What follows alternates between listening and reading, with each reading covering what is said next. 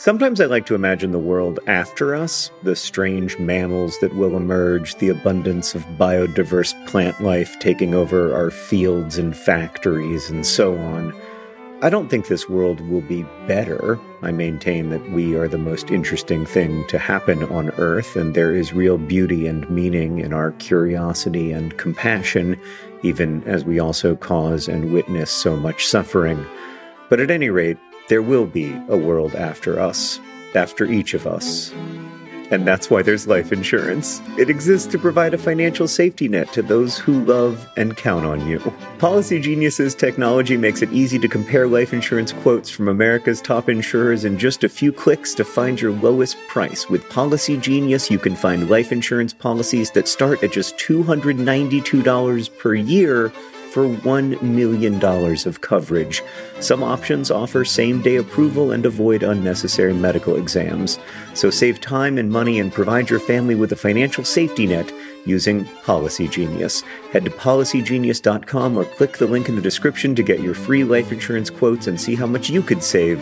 That's Policy Genius dot com. PolicyGenius, because there will be a world without us.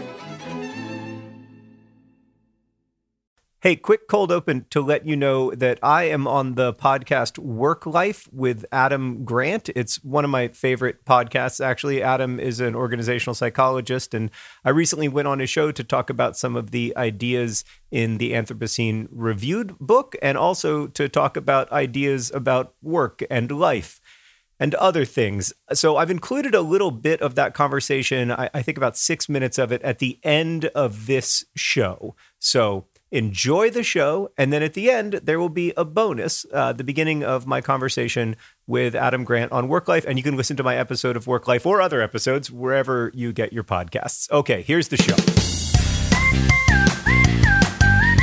Hello and welcome to Dear Hank and John. Or as I prefer to think of it, Dear John and Hank. It's a podcast where two brothers answer your questions, give you two weeks' advice, and bring you all the week's news from both Mars and A F C Wimbledon. John, yep, it was a disaster. We, I was not, we were not able to upload a normal episode of the podcast. Yes, the day after Father's Day, and so I didn't have a Father's Day dad joke. Yeah, but it's actually become really clear to me when a joke becomes a dad joke, John, and that's when it becomes apparent. Oh God, I mean that's it was it was pleasantly meta, I guess.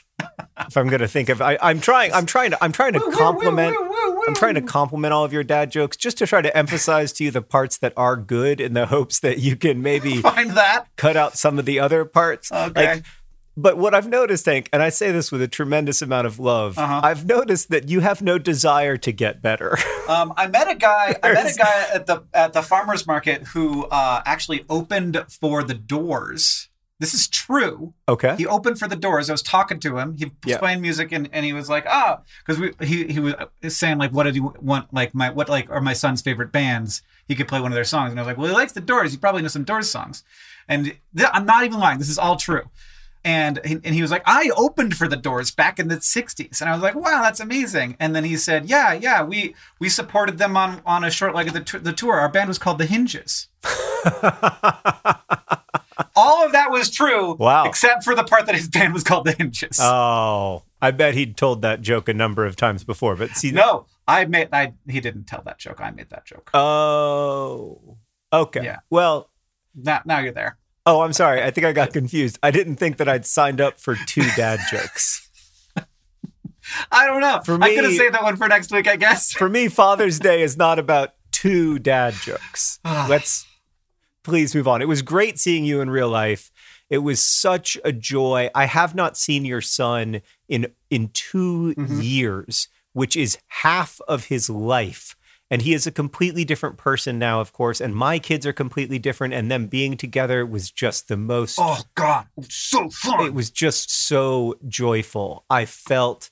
I mean, honestly, I felt I'd never felt like that before. I j- it was just wonderful to. I was yeah. so proud of my kids for the way that they yeah. uh, included and made space for Oren, and I was also so proud of Oren for being able to interact with and play with uh-huh. in meaningful ways with these much older children. It was just it was just awesome. Great time with family. I knew in the abstract that I would be able to feel that way again at some point in the future.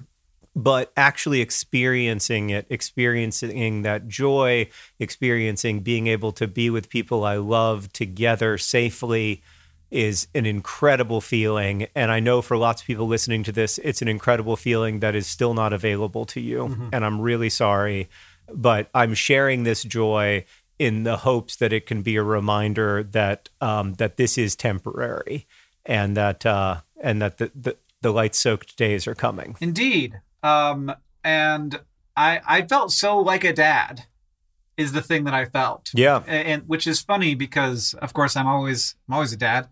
But it was just like remembering the times when we would hang out with our cousins, because that was such a un, it was a fairly unusual thing. It would happen, you know, maybe once a year. And yeah, that...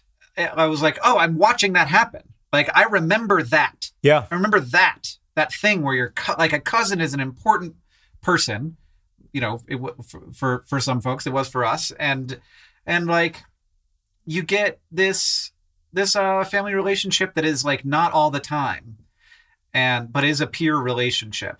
And so like, like having that for the first time was like, oh, I'm doing like dad stuff. And also I could, we could like let them sit together and just like hang out. Yeah. They didn't really want to, we hung out. Yeah. They didn't want to talk to us really. Yeah. Which was great. They wanted to do their, they wanted to do their own stuff. Cause I wanted to talk to you. Which was cool. Yeah. Yeah. I remember that from being a kid too, that like when your cousins are there, like you just want to hang out with them and yeah. Oh, it was awesome. So I'm really glad that we got, had that time. I'm also happy to be home. Um, as my, longest I've gone without being in my bed since I think twenty eighteen. so, um, uh, but it was it was a great trip, and uh, I I look forward to going back to Missoula as soon as possible. In the meantime, though, let's answer some questions from our listeners, beginning with Jess, who writes, "Dear John and Hank, my rabbit Seamus is probably dying. I love Seamus mm. so much. I don't want to be sad during the time I have left with him, but I feel like I'm already grieving his loss. How do you keep yourself from grieving the living?" Who's that girl? It's Jess. Oh, man. This is so true in the, in the sort of like end years when you start to like, you can't have like just a pure joy of the relationship because you are seeing the end of the relationship. And so you can only really have that. Yeah. If you are imagining, imagining that all that relationships have that arc. And that they kind of have to have that arc. Yeah, but you could feel the same thing at the beginning of a relationship, right? Like that you know it's going to end and, and you're still able to yeah. enjoy it. I, so I think there's a couple things for me anyway that are happening when I'm experiencing, you know, this sort of pre-grief or whatever. The first thing is that in many cases, like there there are losses to grieve before the ultimate loss, right? Like Seamus may not be able to play with you in the way that you or Seamus you know, enjoyed the most because mm-hmm. Seamus is sick now and, and maybe uh, disabled or may slow down in some ways or whatever. Um, and so it's important to remember that like death is not the only loss in life. And it's obviously a really important one. And, but there are other losses that we all go through and we experience, and those need to be grieved and, and honored as well a lot of times. But the other thing for me is that even though, of course, the whole time you've had Seamus, you've known that Seamus was far more likely to die, you know, bef- before you than the other way around, you've been able to sort of ignore that fact. And then as, as somebody gets older or as an animal gets older, it becomes harder to ignore that fact. But there is still value and joy in the relationship. And that for me is the thing that I try to focus on. It does not do me any good to try to push down my grief and not feel it. It doesn't work. Maybe it works for other people. It doesn't work for me. But if I can allow that grief to coexist on like a parallel train track, and then on the other train track is the joy that I experience in still seeing that cute little rabbit, or the joy that I experience in the relationship that I still have with someone, um, then then I, then I can allow those things to coexist together, and they can both be true, because I think they both have to be true. Like, yes, this person or animal or whatever is leaving, and that's sad. But at the same time, they are also still here, and that's wonderful. Mm-hmm. And you also have the opportunity to say that Uh, John has named this phenomenon pre-grief, or for short, preef, and that will just make you chuckle a little bit. Yeah, we all experience a little preef here and there. All right, John, this next question comes from Monica, uh, who asks, Dear Hank and John, so I'm known as the Doctor Pepper girl amongst my friends at work because I love Doctor Pepper. Like so much so, last year for my twenty-third birthday, I flew to Texas to go to the Doctor Pepper Museum per John John's recommendation, and it was one of the best museums I've ever been to. Well, I I'm mean, I, I, to we get... gotta I, we gotta stop the question. We got there, there's a lot there's a lot that troubles me about the previous sentence. I feel like I need to set the record straight on about seventy-five different issues. So I I don't like to interrupt a question, okay. But this is an emergency. Okay. Okay. Number one, I, I, just to be clear, I do not recommend that anyone choose as their first post-pandemic trip a flight to Waco, Texas to see the Doctor Pepper Museum and Free Enterprise Institute, because when Foots Clements was setting it up, he wouldn't have a Doctor Pepper Museum unless there would also be a Free Enterprise Museum on top of it. Number two, number two, and I'm really happy that you enjoyed the Doctor Pepper Museum, but I'm just going to level with you flat out, Monica. If it is one of the best museums you have ever visited, you need to visit more museums. I, I, I want you, I, I understand you had a great trip to Waco and it's a cool city and I'm really glad that you got to go there and everything, but you need to go to New York and you need to go to the, the Met, you need to go to Chicago, and you need to go to the Art Institute. And Uh, I mean, forget, come to Indianapolis and go to, horrifically, they renamed the Indianapolis Museum of Art for no reason, New Fields. So Jess, even, is, your name's not Jess, Monica, even come here to, oh God, New, New Fields, Fields, and you'll have a really good museum experience.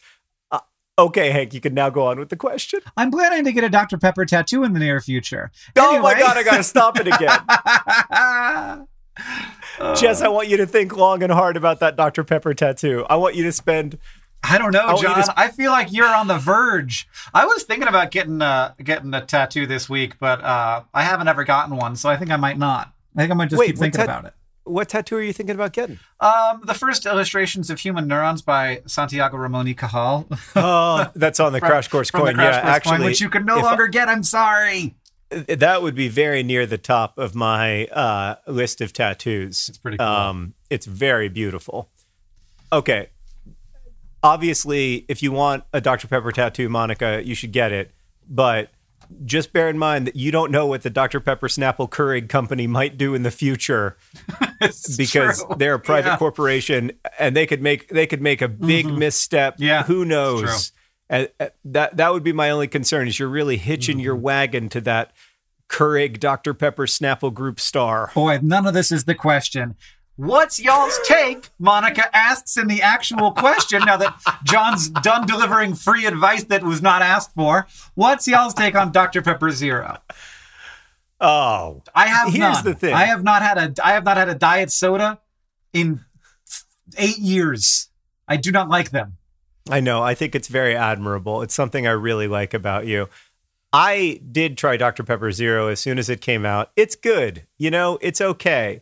The issue is that it's so the re- the reason like diet drinks like Coke Zero and even like Mountain Dew Zero sort of work is because Diet Coke and Diet Mountain Dew are like distinctly worse than regular Coke and regular Mountain Dew, and Coke Zero and and Mountain Dew Zero are like significantly closer to to their full calorie analog, right?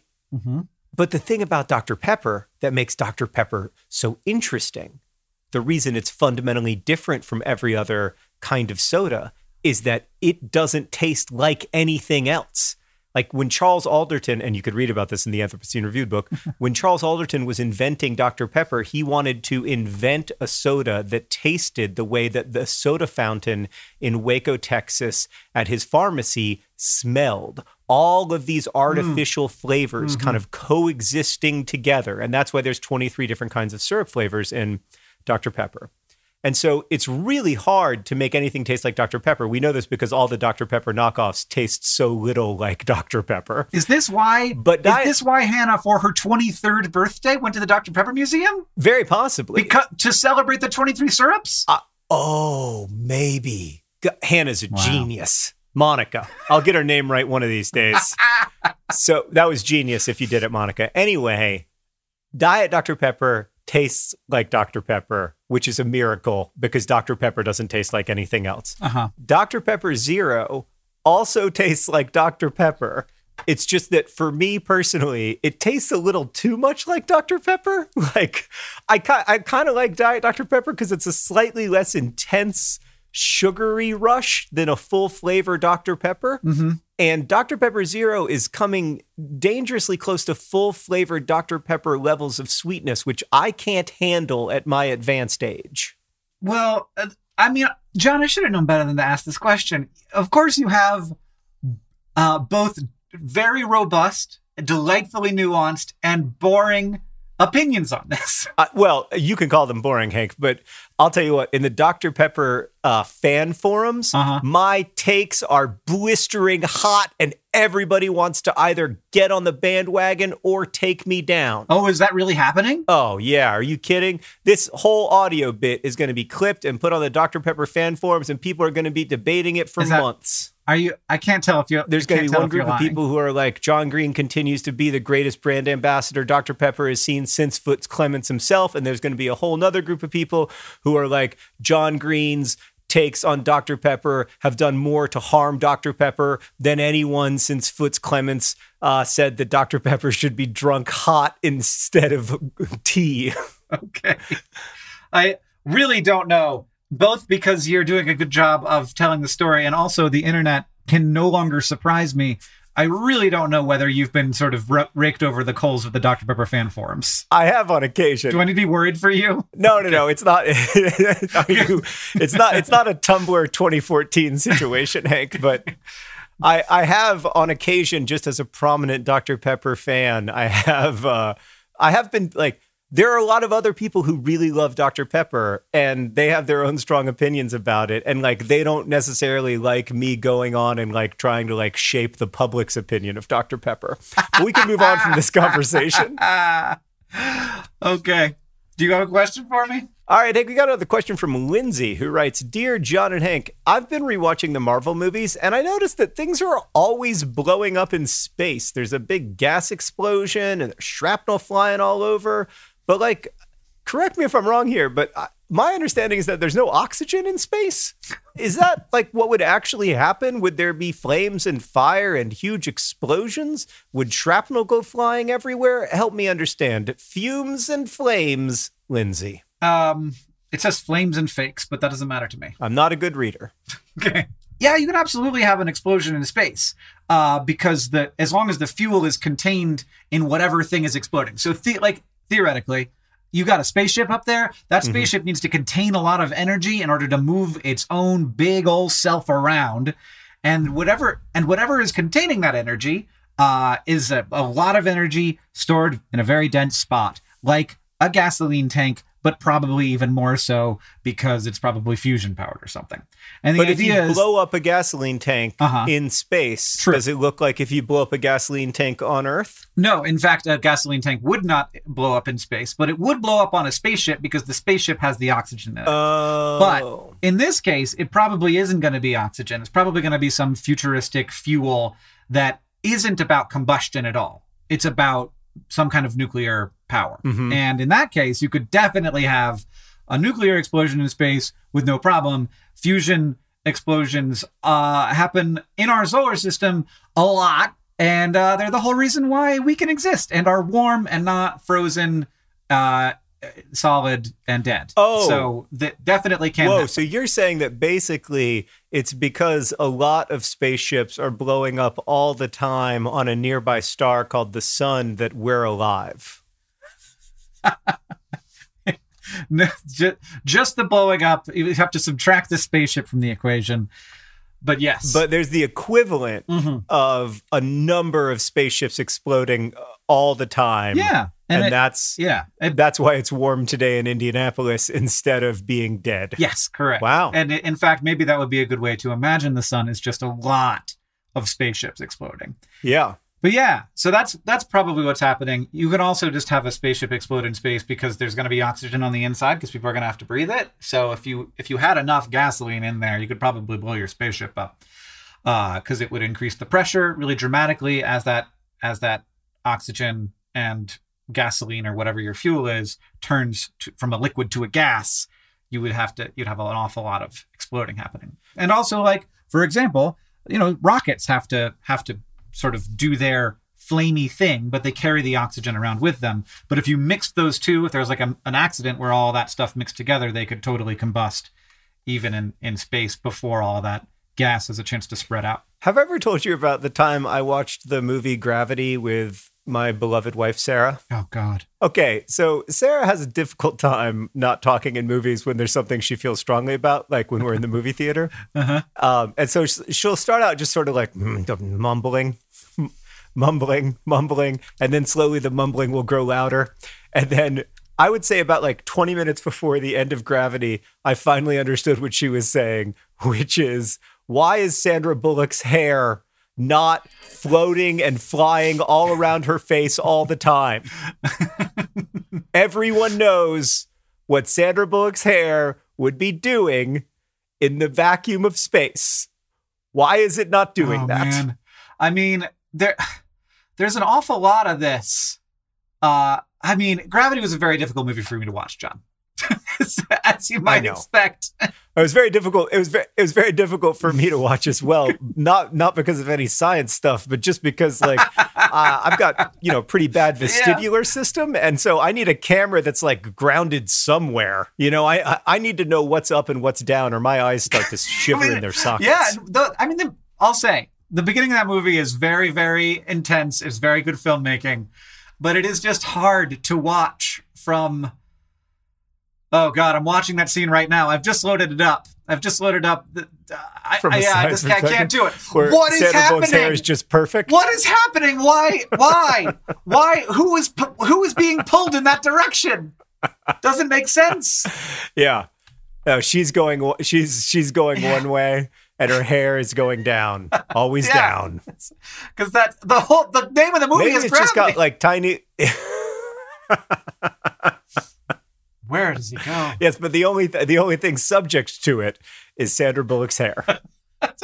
Well, also just at random times, other things. Yeah, I mean, it just depends on whether it's convenient for there to be gravity. They add it, they just subtract it. They add it, they subtract it. I also really enjoyed the movie. I, I don't want to take anything away from the filmmaking, which I thought was brilliant, or the performances or anything. It's so hard to make a movie. It's so easy to criticize one. Yes, but. The um, I, I from my perspective, I, I guess to come at it from more of a humanities angle. Um, my biggest problem with the movie was not not necessarily the hair not adhering to the laws of nature. Mm-hmm. Uh, it was it was more the uh, how do you say um, continual convenient reappearance of a dead person. Well, you know, that's. Uh, All I can say is that it's an absolute joy to watch a movie with Sarah in the movie theater. It really is.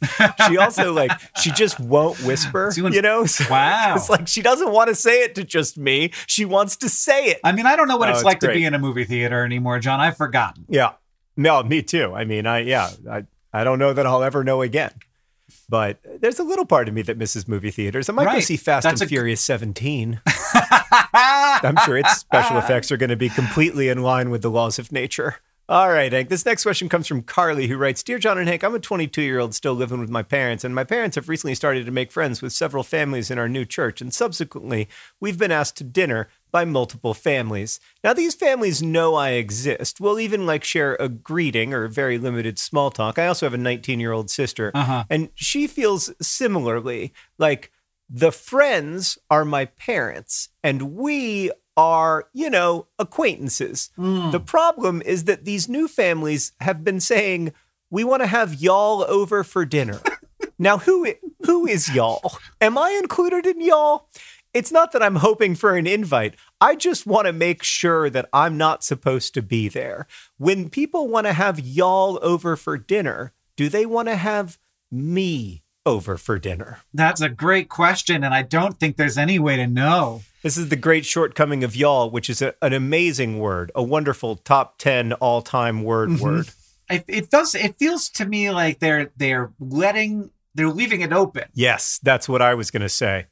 They're doing they're, they're y'alling it as yeah. That's it's what, like this isn't our call; it's y'all's call. Exactly. y'all decide what, in this case, constitutes y'all. Mm, so what the y'all call. It's the y'all call. What they're saying. Actually, now I like it again. I do too. It's not a limitation. It's an advantage. You just have to understand it. You're right. It, that's exactly right, Hank. What I initially thought was a weakness of y'all turns out to be yet another one of its many strengths. It's the y'all call. They're saying, yeah, y'all decide mm-hmm. what version of y'all y'all want to bring to dinner. Y'all decide. Y'all. Y'all, yeah. y'all know. Y'all know y- what y'all, y'all is. Know if, y'all know who y'all is. Y'all know if y'all get along. Y'all know if uh, Carly is good dinner company or not. Y'all decide. Y'all's y'all is y'all's call. It's like a sentence out of Ulysses. That's actually, that might be the best, that might be the best sentence that's been written since James Joyce wrote Love Loves to Love Love in nineteen oh four. Oh, y'all's y'all is y'all's call. Wow, Hank. Wow. And look, now that's a conversation that you're going to have to have with your parents, which uh, doesn't necessarily make things better. Carly, I, I think you just sit down with your parents and you say, listen, y'all, Uh, me and my sister, not y'all. We are, uh, we love y'all. We support y'all. We appreciate we're... being able to live in y'all's house, we're... but we're not y'all.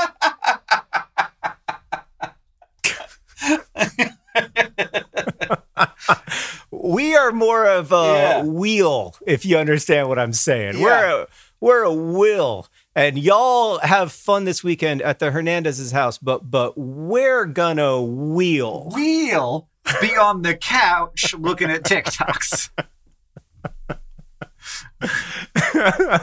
That's such a great way of explaining to your parents that even though you all live together, uh, things have changed a little bit, you know?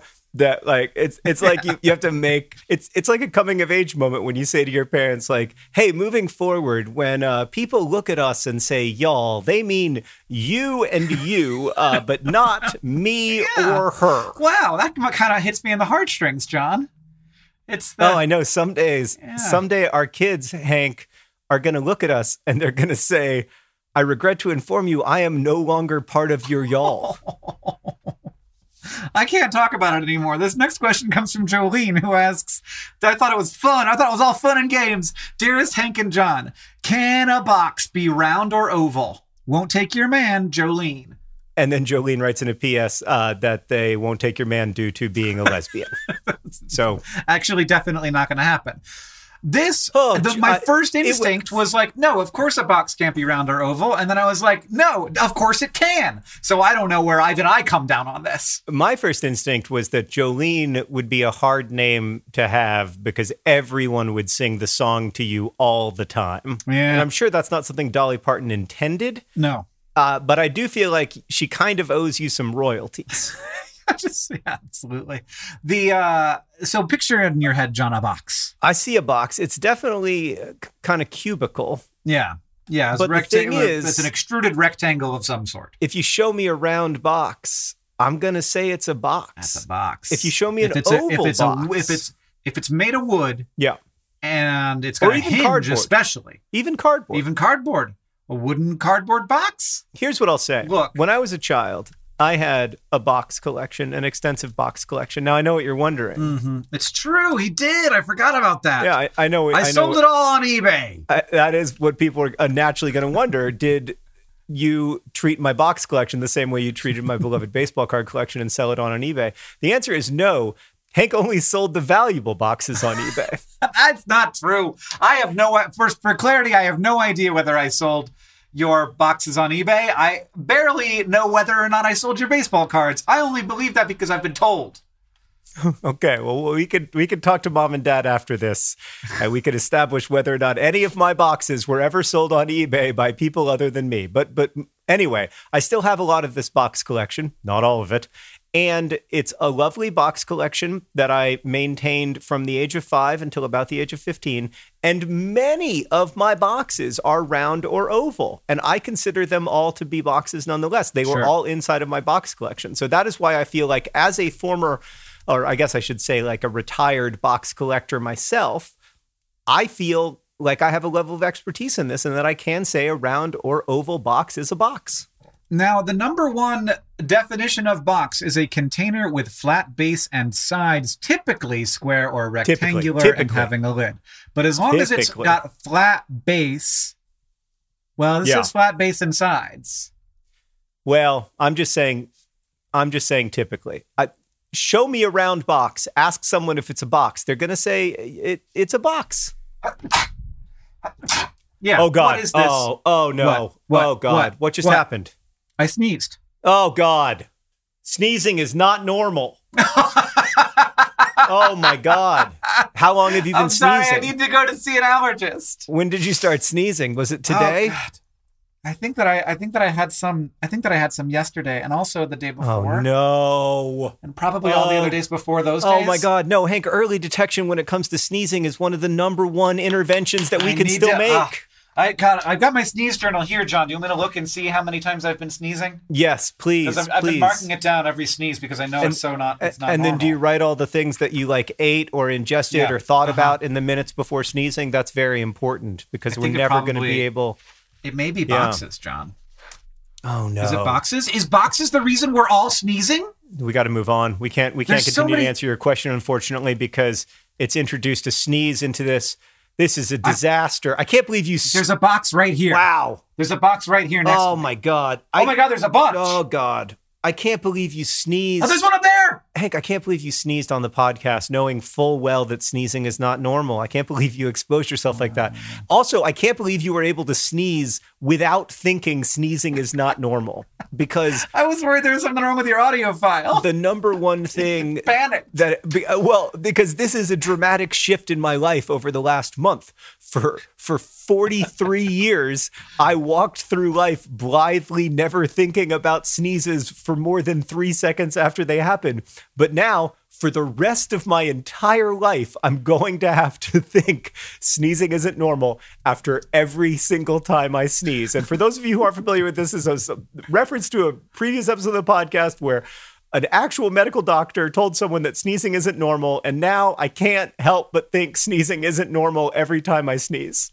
And yet, and I am free from this yeah. due to, it's a couple bucks. It, is it what? A box. Is a cup a box? Because uh, if that's, if a cup is a box, there's a lot of boxes around. No, no, no. A cup has to be, a cup with a lid on it might be a box. Oh, God. No. Okay. It's a water no, box. No. we, we've, Hank, we've done the thing again. We've done the thing uh-huh. again where we, where we try to answer a category question uh-huh. without saying the only true answer, yeah. which is that these categories are made up yes. and they are not real. Hold on. I'm, I, I was tweeting. What did you say? Cups are boxes. I said these categories are made up. They were invented by us. They are inherently insufficient because they depend on language, which is itself insufficient and and and perpetually not up to the task. And so that is why we have this confusion. It is not a failure of oval boxes or circular boxes or human imagination. It is merely a failure of categorization, which always fails at some level because categories are made up. Cups or boxes. Oh, God. Okay. Okay. I put it on Twitter, so it's done now. I'm so glad that you tweeted that. I work so hard on my tweets. I, I work on them for days and weeks. I craft them with a with an anvil and uh, a tiny mallet. I don't even really know what either of those things is. And, and and you write your tweets like while we're podding. Yeah. That was like the second one I've done while, during this podcast, which reminds me, John, that this podcast is brought to you by our new brand of cups, Water Boxes. water boxes dot com. Cups for for the future. Today's podcast is also brought to you by the Y'all Call. Y'all's Y'all is Y'all's Call. This podcast is also brought to you by Preef. Preef is the pre-grief and it's a part of life. And today's podcast is also brought to you by another part of life, the Doctor Pepper Museum and Free Enterprise Institute, proudly serving Waco, Texas, and at least according to Monica, one, one of, of the, the best, best museums, museums in the world. Yes. It is a it is a really good museum, and also if you love Doctor Pepper, it's a really, really good museum. John, we have a Project for Awesome message from Ben Schramke, who says, I'd love to hear you both give each other a compliment you don't think the other has ever gotten. Well, that's no pressure. I'll be using this message as a reminder mm. to do the same for everyone I care about and encourage all of Nerdfighteria to follow along. After all, small encouragements to the ones you love go a long way.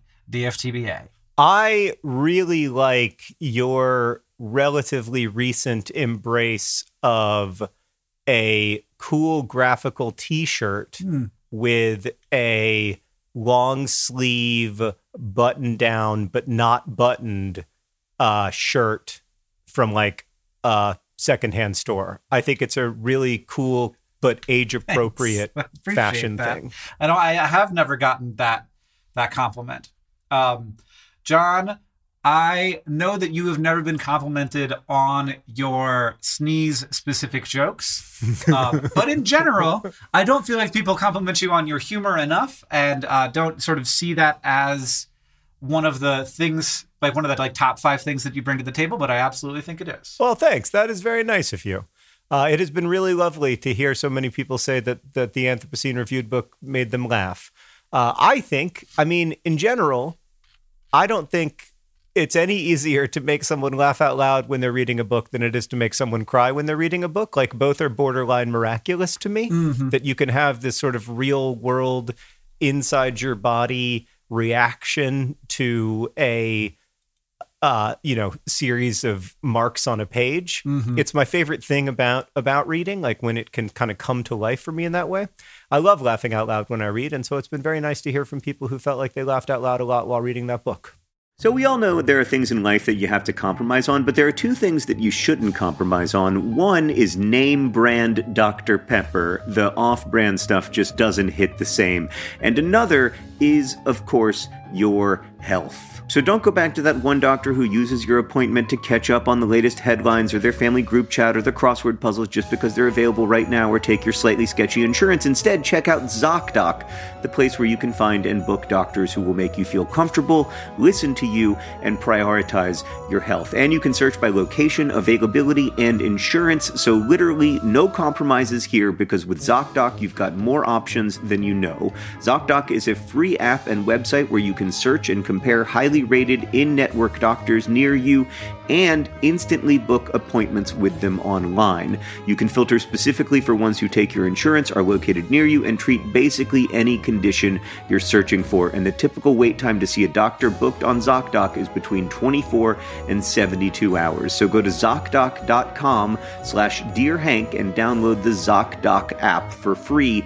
Then find and book a top-rated doctor today. That's Z O C doc.com slash Dear Hank. ZocDoc.com slash Dear Hank. This episode of Dear Hank and John is brought to you by Thrive Market. Thrive Market is there to help you maintain the kinds of habits that you want to have. For me, I need to have the right kind of food in the house or I will eat whatever.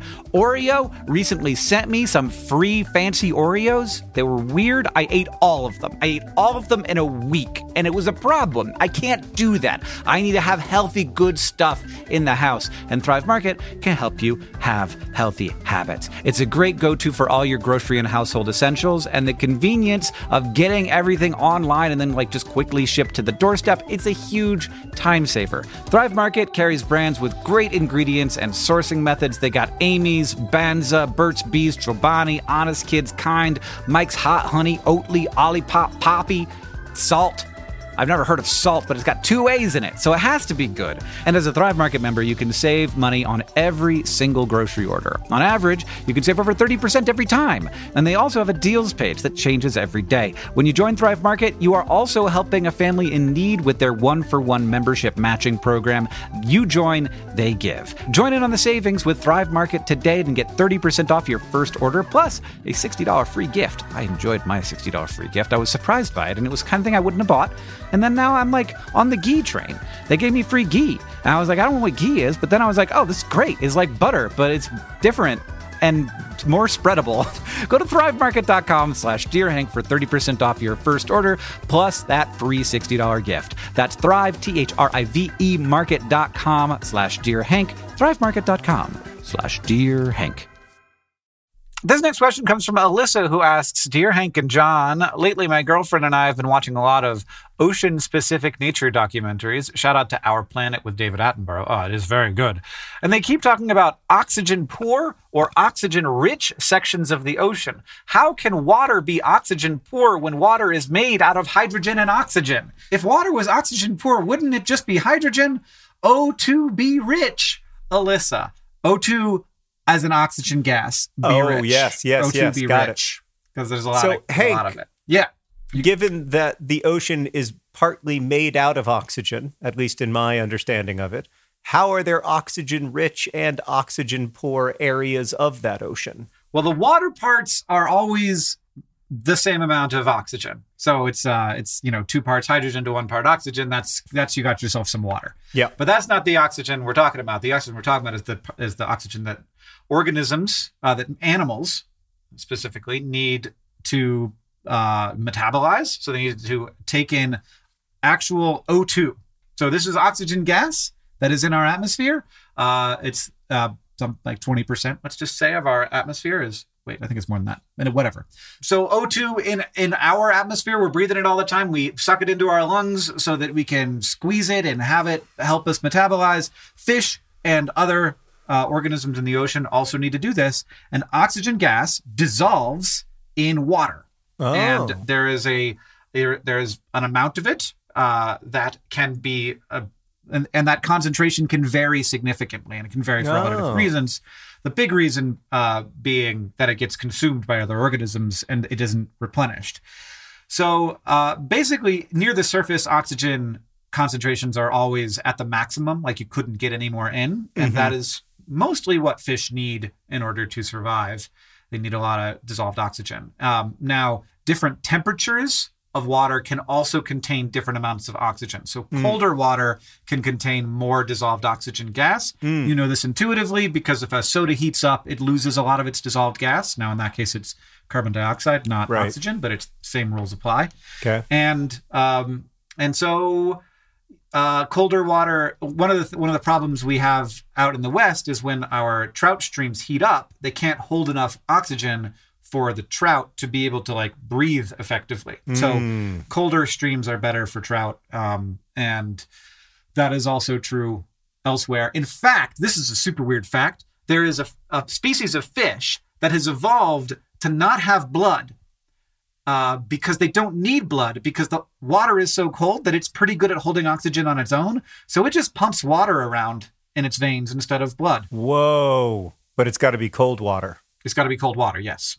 It's an Arctic fish. Wow, that is that is very cool. Yeah, Antarctic fish, I think. Can I tell you, can I, and, and I know that if I'd thought about this, I could have pieced together that I was wrong, but can I tell you what I just always assumed? Okay. I just always assumed that, uh, in the same way that I always assumed that Mars was kind of hot on account of it being red and deserty, I, I uh-huh. always just kind of assumed that the way that fish breathing happened was that the water goes through the gills and some of the oxygen gets extracted. Oh. And that's how they keep on doing their, their fish stuff. But then, of course, it immediately occurred to me now that I'm thinking about it, well, then that would that would lead, first off, that'd be hard work. Secondly, it is, yeah, yeah, uh, yep.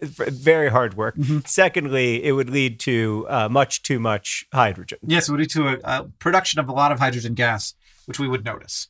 Yeah, um, but yeah, it's, yeah, it's, but that's that. That was my that was my thought about how it happened. It is kind of counterintuitive that gas can dissolve in water because we we watch solids dissolving in water. We do that. We dissolve sugar and salt, yeah. and like we see that happening, we know that it can happen. But if we didn't see that happening, it, it, that on its own would be counterintuitive. Like, how in the world mm-hmm. do you take a gas or a solid and put it into water and have it just disappear? It's just in there, yeah, and it's just in there. Weird. That's how. That's part part of how water works. It's one of the great things about water. It's really good at dissolving stuff. That is weird. But I am a big fan of water. It's yes, my second favorite liquid. After Diet Doctor Pepper? Yeah, that's why there's no oh, water museum, God. Hank. That's you don't a, see Waco, a... Texas having the Museum of Water and Free Enterprise Institute. Oh, man. We got to do a water museum. We got to celebrate that life-giving stuff. Missoula, Montana's Museum of Water. Gotta celebrate it. Gotta say thank you. And it says, and it's not free enterprise. It's just like free. It's just like the, the ecosystem did this for you. Well, appreciate it. Okay, it didn't do it for you though. Just to be clear, it, the ecosystem did not make clean, drinkable water available in communities of over a million people. That's true. That's we true. did that, and it, it was we, the yeah. single. We worked together. I I with would argue. Earth. It was the single, we don't do it on our own. It was the single most important in, hu, public health intervention in human history. It has saved more lives than all medicines combined. And the fact that that most people have clean, drinkable water is the best, I think, testament to what humans can do when they work together. And the fact that hundreds of millions of people still don't have clean, drinkable water is the best indictment I know of of humanity's ability to Uh, ignore the needs mm-hmm. of other people and and to treat lives that feel distant from ours as uh, as fundamentally different from ours. So I, I think that actually we should have a museum of water that celebrates the astonishing and millennia-long history of humans and water interacting. But of course, Hank, we don't have like a many billions of dollars in revenue like Doctor Pepper has to start such a museum. Yeah, do you think the Doctor Pepper Museum turns a profit, or is it sort of a uh, no? Just I a, think it's a it's a brand. Yeah, yeah, it's a brand building exercise. Yeah, yeah. I went to the Spam Museum on the way out here, uh, at or at some point while I lived in Montana, and it's great. I was I was a little bit impressed. Yeah, I've heard good things about it. It was the best museum I have ever been to. Well, I went to the Louvre with you, so I know that's not true. Look, but the Louvre doesn't have that vibe that the Spam Museum has. It doesn't. You're right. It's really missing missing that vibe. All right, Hank, before we get to the all-important news from Mars and A F C Wimbledon, I want to answer just one more question from Marnie, who writes, Dear John and Hank, have either of you ever read a book that you cannot stop thinking about and you feel like you cannot read another book ever again because it would ruin the feeling after reading that special book? I cannot read another book because I keep comparing books to this special book. What do I do? Not The Purple Dinosaur, Marnie. Marnie, you can't ask the question and not say the special book. Gosh, yeah, I'm so curious. I needed, I, I needed to ask this question on the podcast because I need you to email us again and tell us what the special book was so that I could have this experience. Yeah, because no, not really. I I definitely have books that, that really stick with me, but I I guess I read a lot of different kinds of books, and so it's very hard to compare like a nonfiction popular science book to right uh, like a, you know, like mystery crime novel. Yeah. I mean, there are books when I read them, I think I want to hold on to this feeling for a long time, mm-hmm. you know? Yeah. So like, I don't want to read something because I want to be able to keep this sort of wistful, mm-hmm. longing, loving, engrossed feeling that I have yep. after reading that book. Mm-hmm. Uh, there've only been a very few times when I read a book and, and, thought like, wow, I ju- I want to take a little break from reading to just enjoy, you know, being with that. Uh, one was The Mysteries of Pittsburgh by Michael Chabon, which I read when I was in high school, and it had such a huge impact on me. Like, you know, like like what Catcher in the Rye was to kids in the sixties, that book was to me in nineteen ninety-three.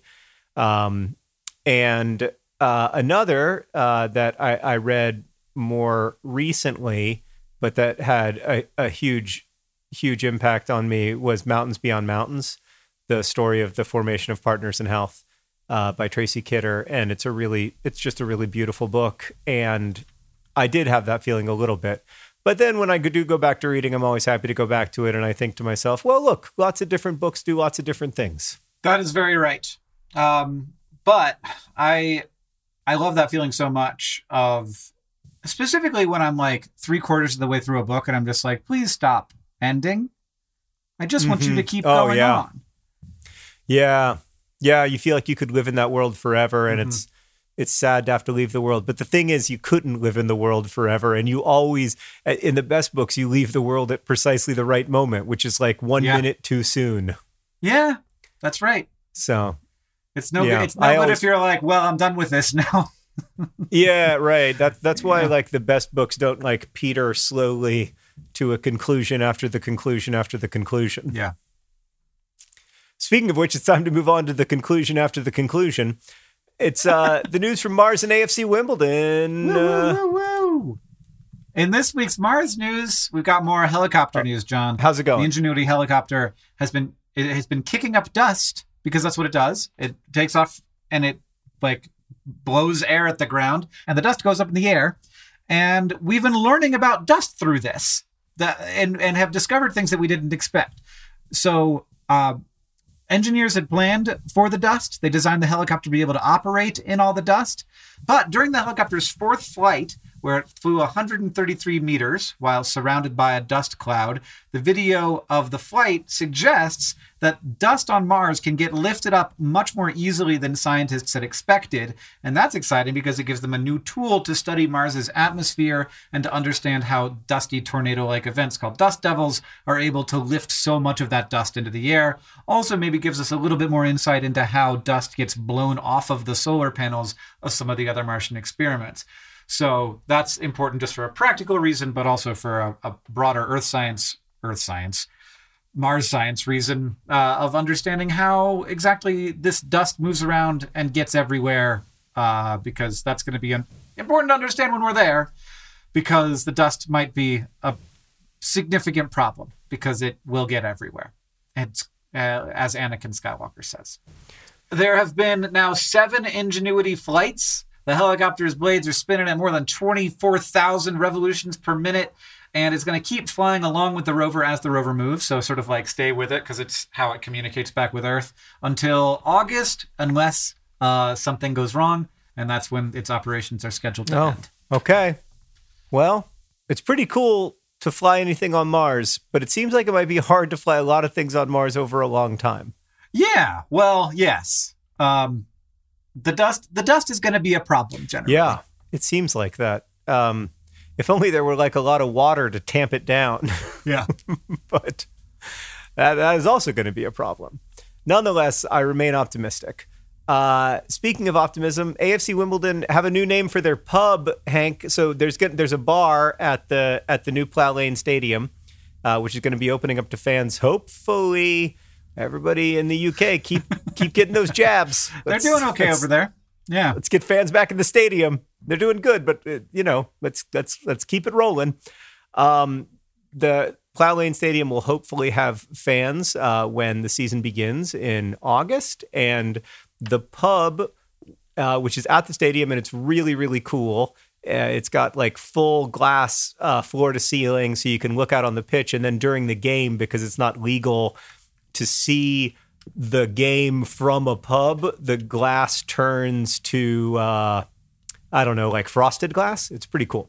Anyway, uh, it has a name, and the name for the pub is The Phoenix. It was voted on by the fans, like everything, because the fans own the club.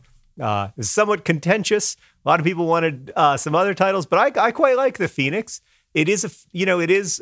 It is a, a club that rose from from the ashes. It reminded me of that great Dessa line, I'm the Phoenix and the Ash. Ooh. Oh, God. It's such a great line.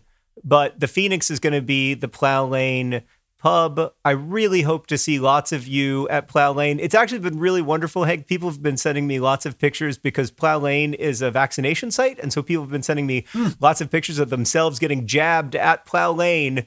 That's cool. It's really awesome to see, um, but what what would be just as fun would be to see some football there. And so next season, yeah. I'm, I, I'm I really hope that I'll be able to go uh, to to at least two, maybe even more games, and I would love to see some of y'all there. So season tickets are available now. If you live in London and you're like, what am I going to do with my life post-pandemic? I have a recommendation. Start going to A F C Wimbledon games and see if that sparks the same joy for you that it sparked for me. Uh, but yeah, I'm really excited to to be at Plough Lane next season and really, really hopeful that it's going to be possible. Woo woo. Well, John, Thank you for making a podcast with me, and thank you all for, for listening to that podcast. If you have questions to ask us, that's how we make the podcast, and you can ask them at hankandjohn at gmail dot com. Quick reminder, after the end of the podcast, there will be the beginning of my conversation with Adam Grant for his podcast, Work Life, uh, so hang around for that. This podcast is edited by Joseph Tuna-Medish. It's produced by Rosianna Halse-Rojas and Sheridan Gibson. Our communications coordinator is Julia Bloom. Our editorial assistant is Devoki Chakravarti. The music you're hearing now and at the beginning of the podcast is by the great Gunarola, and as they say in our hometown, don't, don't forget, forget to be awesome.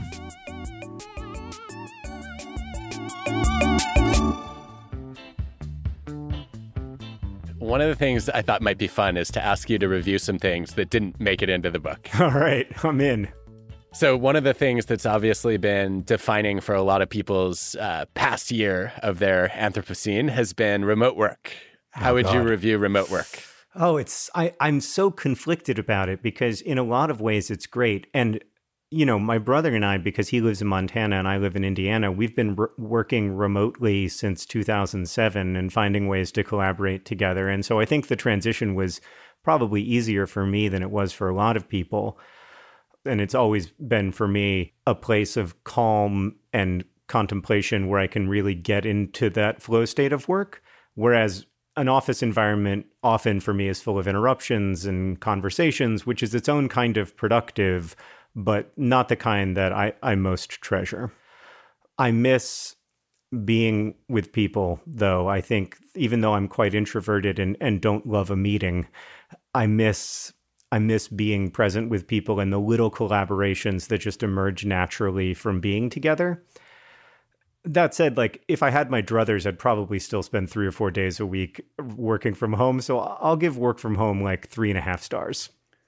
I'm I'm with you there. I was going to give it four only okay. because I, I need a lot of other people to do it in order to get away with doing a lot of it myself. Yeah, well, I, I feel like your rating of it is much more evidence-based than my rating. So we'll say four. You, you brought me around. I, I didn't want you to rethink it so quickly. No, right? It's good. It's important for me to be able to change my mind immediately. I, uh, I I will say there was a meta-analysis even long pre-pandemic that said as long as we're in the office half the week, that we get more productivity and satisfaction, and there's not a real cost to relationships. And that made a ton of sense to me. I like this uh, this idea that's emerging in a lot of workplaces now that we're going to go to the office to collaborate, but we can stay home to work. Yes, and I, I hope that will be the future for lots of organizations. Same. Okay, next thing I want to ask you to review is therapy. Oh, I mean, for me, therapy is a five-star experience. It's hard for me to imagine what my life would be like without therapy. I have fairly severe obsessive-compulsive disorder and have had periods of major depression in my life, and the tools and techniques of cognitive behavioral therapy have made as big a difference for me, probably as, as medication. And between the two of them, they are the reason why I'm able to have a healthy and productive life while also living with mental illness. On that note, how would you review O C D itself? I, you know, I, Sarah and I were, Sarah and I were talking about this recently, and she was like, I wouldn't want you to be anyone other than you. And, I, you know, I, I wouldn't want you to not have O C D. And I was like, I would like to not have O C D. I, I'm also just really suspicious of attempts to, you know, find the superpower in mental illness or find the upside in it. For me, it's a just a chronic health problem that I have to live with and try to manage and treat as I would any other health problem. So, I mean, it's a one-star thing for me. I'm not, I don't, I don't really see a lot of upside to it. I would, I, yeah, I mean, I, one star, unfortunately. Yeah, it's a one-star thing. That's fair. I obviously can't object to that. I think it, one of the things you have done, though, with your work is you've helped a lot of people understand what that experience is like. And I guess that goes to one of the other things I wanted to ask you to review, which is uh, adults reading young adult novels. Four stars.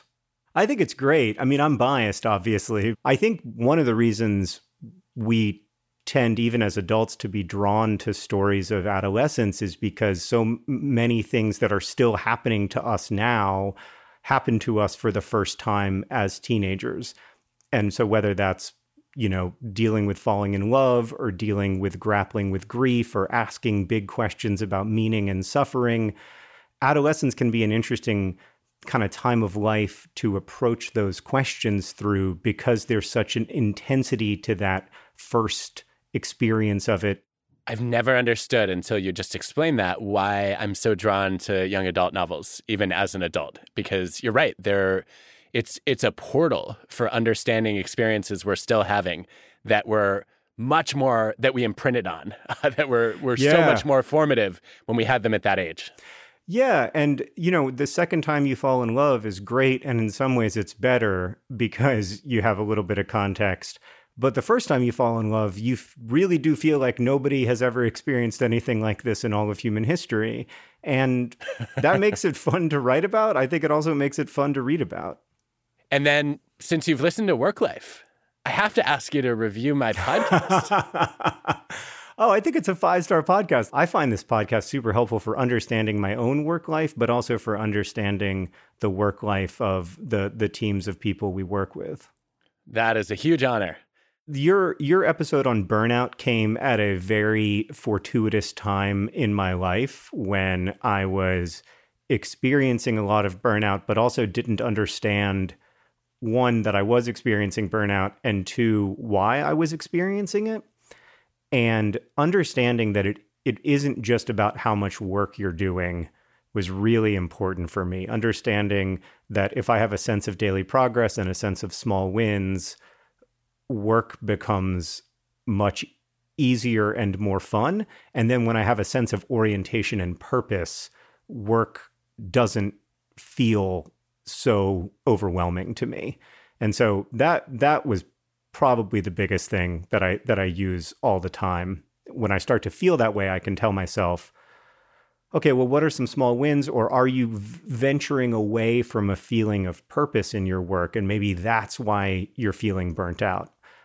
I think, of course, there are lots of other causes of burnout and lots of other treatments for it that were discussed in that episode, but that's that's what resonated really deeply with me. And it it was kind of like a magic pill. Not to no. overstate it or anything. Well, as a native Midwesterner, uh, I have to say I like the Indianapolis flavor of this review. Uh, it's it's it's very kind and warm, but I also imagine there's some ideas you've disagreed with or wanted to challenge a little bit. Is there anything that, that jumped out at you where you said, no, you got this wrong, or I have a different take on this? One of the things I really like about the podcast is that you make room for uncertainty and celebrate the wisdom of being able to change your mind. But I I, I think I have an even radi- more radical approach to uncertainty than you do. Which oh, definitely. Is to be uncertain about everything all the time, no matter what. and, I, and so I would there are not little be able moments, to function. There are little moments where you have a measure of certainty that I feel like, I'm not sh- I'm not totally sure that I'm that sure. I, I, I am one hundred percent sure that's true. As I would be, but yeah, yeah I you, you have you have much higher tolerance for ambiguity than I do. Oh, that's an interesting way of thinking about it. But yeah, I mean, I feel like I have to because I, that's all I got. Am, am, ambiguity is my whole jam. It's so funny because I have the exact opposite experience, which is yeah, you've got to, my jam is I need to find clarity and right. certainty within all of the ambiguity. Maybe that's. Maybe clarity is a better word than certainty. Like you, you, you're looking for and expressing the places where this the murky, deep down stuff uh, that we often don't know how to give language or form to becomes clear through language and form. And I think that's good and important work. Um, I just like sometimes like it to stay murky and and formless. I guess a different way to maybe describe this this tension between our styles is I think that I'm always looking for the simplicity on the far side of complexity, and you're very comfortable hanging out in the middle of that complexity. That's great. Uh, well, then we're going to have